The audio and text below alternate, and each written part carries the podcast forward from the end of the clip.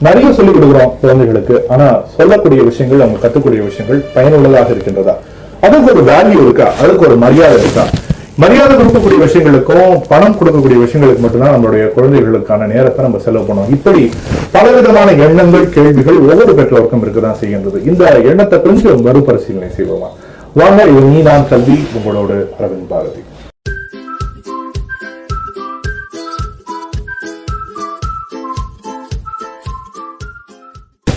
எந்த ஒரு குழந்தைக்குமே வந்து வேல்யூ சிஸ்டம் அப்படிங்கிறது வந்து அவர்கள் கற்றுக்கொள்ளக்கூடிய ஒழுக்கத்திலையும் இல்ல அவங்க நம்பக்கூடிய நம்பிக்கைகள்ல மட்டுமே கிடையாது. அவர்களுடைய திறமைகள் எந்த இடத்துல மதிக்கப்படுகின்றது? அந்த திறன்களுக்கான ஸ்கில்லுக்கான வேல்யூ என்ன?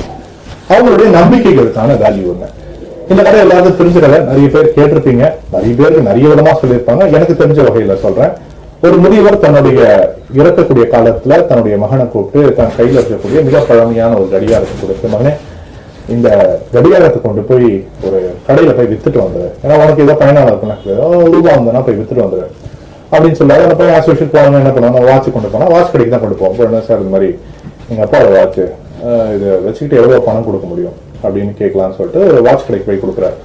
அவர் உடனே வந்து என்ன தம்பி ஒரு பத்து ரூபா அஞ்சு ரூபா ஸ்கிராப் தான் அப்படிங்கிறாங்க என்னடா அது? அப்படின்னு சொல்லிட்டு இந்த வெளியே கேட்டோன்னா ரொம்ப அப்செட் ஆன பையன் அப்பா கிட்ட வந்து என்னப்பா இவ்வளவு சீப்பா ஒரு பொருள் கொடுத்துரு இதுக்காக நான் செலவு பண்ணி எவ்வளவு தூரம் போயிட்டு வந்தேன்? வண்டி பெட்ரோல் தான் வேஸ்ட் அப்படின்னு அப்பா கூட சண்டை போட முடியாது இல்லையா? இருந்தாலும் அந்த மன வருத்தத்தோட வரும். அப்பா என்ன சொல்றாரு? சரிப்பா இப்போ ஒன்று பண்ணு.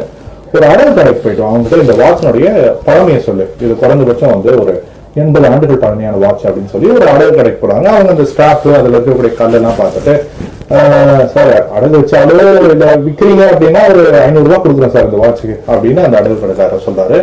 ஒரு ஆசை அப்பா ஐநூறு ரூபாய் போதும் இந்த வாட்ச் சரி இருந்தாலும் அப்பா கேட்டு வந்து போமே அப்படின்னு சொல்லிட்டு ஆசையில இந்த பையன் திருப்பி வராங்க பெரியவர்கிட்ட. சரி தம்பி இப்போ ஒன்று பண்ணுங்க. இந்த பழைய பொருட்களை ஏலம் விடுகிறக்கூடிய இடம் இருக்கு இல்லையா? இந்த கியூரேட்டர்ஸ் தான் இருப்பாங்களே அவங்க கிட்ட மதிப்பீட்டாளர்கள் கிட்ட கொண்டு போய் காட்டுங்க. உள்ளதர் எனக்காகப்பா அப்படின்னு பையன் கொஞ்சம் அப்செட் ஆயிடும் ஆனா அப்பா வாச்சே இறக்கக்கூடிய சமயம் அவரை ஜாஸ்தி எதுவும் கேள்வி கேட்க முடியாது. சரி ஒரு ஆசைக்காக கடைசி ஆசை ஏதோ பண்ணுவோமே அப்படின்னு சொல்லி அங்கே கொண்டு போய் அந்த கடிகாரத்தை காட்டினா அவங்க சொல்றாங்க இது குறைந்தபட்சம் ஒன்றரை லட்ச ரூபா போகுங்க. இது எவ்வளோ பெரிய வாட்ச் தெரியுமா? இந்த தயாரிப்பு இப்போ மார்க்கெட்லயே கிடையாது உலகத்திலேயே கிடையாது. இந்த தயாரிப்பை தேடி தேடி வாங்கக்கூடிய பல வெளிநாட்டினர் இருக்கிறாங்க. பெரிய இடத்துக்குலாம் போச்சுன்னா அஞ்சு லட்ச ரூபாய்க்குள்ள போகும். இப்படி பல விஷயங்களை சொன்ன பையனுக்கு ரொம்ப புலங்காகிதம் அப்படியே திருப்பி ஓடி வரும் ஓடி வந்துட்டு உங்க அப்பா கிட்ட அப்பா இந்த மாதிரி சொன்னாங்கப்பா நான் பத்து ரூபா பேராது நினைச்சேன் ஒருத்தர் ஐயாயிரம் ரூபாய்னாரு அதுவும் பேராதுன்னு நினைச்சேன். இப்போ பார்த்தா ஒன்றரை லட்ச ரூபாய் அஞ்சு லட்ச ரூபாய் வரைக்கும் போகுன்றாப்பா அப்போ அப்பா சொன்னாரு அப்போ நீ கொண்டு போன பொருளுக்கான மதிப்பு போற இடத்துக்கு தகுந்த மாதிரி மாறுது இல்லப்பா ஆமாப்பா சரியா சொன்னீங்கப்பா. அந்த மதிப்பை சரியான இடத்துக்கு கொண்டு போனா சரியான மரியாதை கிடைக்குது இல்லப்பா சரியான மதிப்பு கிடைக்குது இல்லப்பா சரியான விலை கிடைக்குது இல்லப்பா ஆமாப்பா அதுதான்ப்பா நான் உங்ககிட்ட சொல்ல நினைச்சேன். உன்னோட திறமைகளை நீ தப்பான இடத்துல காமிச்சு வீணடிச்சிட்டு இருக்காதுப்பா சரியான இடங்கள்ல உன்னோட திறமையை காட்டுப்பா அதுக்கான மரியாதை கிடைக்கும் அப்படின்னு நம்பிக்கை சொன்னார்.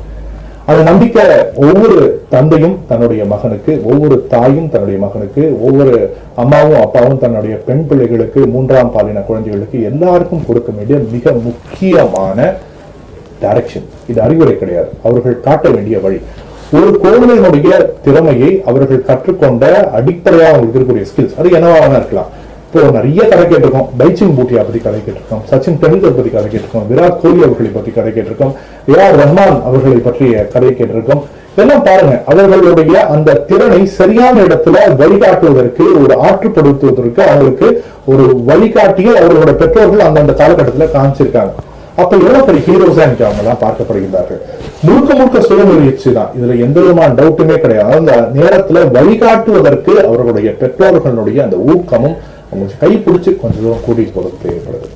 உங்க வீட்டு குழந்தைய கை பிடிச்சி ரொம்ப தூரம் கூட்டிட்டு போக முடியலன்னா கூட பரவாயில்ல. அவர்களுடைய திறன்கள் என்னவோ அது விளையாட்டாக இருந்தாலும் சரி இசையாக இருந்தாலும் சரி கல்வியாக இருந்தாலும் சரி ஆராய்ச்சியாக இருந்தாலும் சரி கொஞ்சம் தூரம் கூட்டிட்டு போங்க. அதெல்லாம் ரொம்ப செலவாகும் சார். நீங்க சொல்றது பார்த்தா ஆசைப்பட்டா டென்னிஸ் கத்து கொடுத்துட முடியுமா? அதுக்கு செலவு அப்படின்னா கவலைப்படாதீங்க. முழுமையான திறன்கள் இருக்கக்கூடிய குழந்தைகளாக இருந்தால் அவர்களுடைய அந்த கற்றலுக்கான செலவும் சேர்த்து அந்த குழந்தைகளை ஈடு கொடுப்பாங்க. இது நிறைய விஷயங்கள்ல நிரூபிக்கப்பட்டிருக்கிற பி வி சிந்து அவர்களுடைய கதையாகட்டும் சைனா நெய்வால் அவர்களுடைய கதையாகட்டும் இன்னைக்கு தமிழ்நாடை கொண்டாடி கொண்டிருக்கக்கூடிய நடராஜன் அவர்களுடைய கதையாகட்டும் எல்லாருடைய வாழ்க்கையிலும் இது நடந்து இருக்கின்றது ஆற்றுப்படுத்துவதற்கும் அவர்களுடைய மரியாதை எங்க இருக்குன்னு சரியா கொண்டு போய் சேர்ப்பதற்குமான ஒரு இடம் தேவைப்படுகின்றது. எல்லாருக்கும் பிடிச்ச திரு எம் எஸ் தோனி அவர்களுடைய அந்த ஒரு வாழ்க்கை நிறைவோட முடிச்சுக்கலாம் நினைக்கிறேன். அவர் டிடிஆராகவே இருந்திருக்கலாம் இல்லையா? ஆனா அவர் வந்தது கிரிக்கெட்ல கிரிக்கெட்ல வந்ததுனால தான் இன்னைக்கு தர தோனி அப்படின்னு இன்றும் அன்போடு நம்மளால நினைவு கூறப்படுகின்றார். அந்த அன்பை அந்த நேரடியான எந்த இடத்துல அவருடைய திறமை மதிக்கப்படுதுன்னு அவர் கண்டுபிடிச்சார். அந்த இடத்துல மீண்டும் மீண்டும் முயற்சி செய்தார் வெற்றி பெற்றார். இன்னைக்கு நம்மளாம் பேசக்கூடிய ஒரு மனிதராக இருக்கிறார். நிறைவில் நிற்கக்கூடிய அந்த திறமைகளை குழந்தைகளுக்கு சரியான வேல்யூ பாயிண்ட்ஸ் கொண்டு போய் சேர்ப்போம். குழந்தைகளுக்கான சிறந்த பெற்றோராக மாறுவோம். இது நீ நான் கல்வி உங்களோடு பாரதி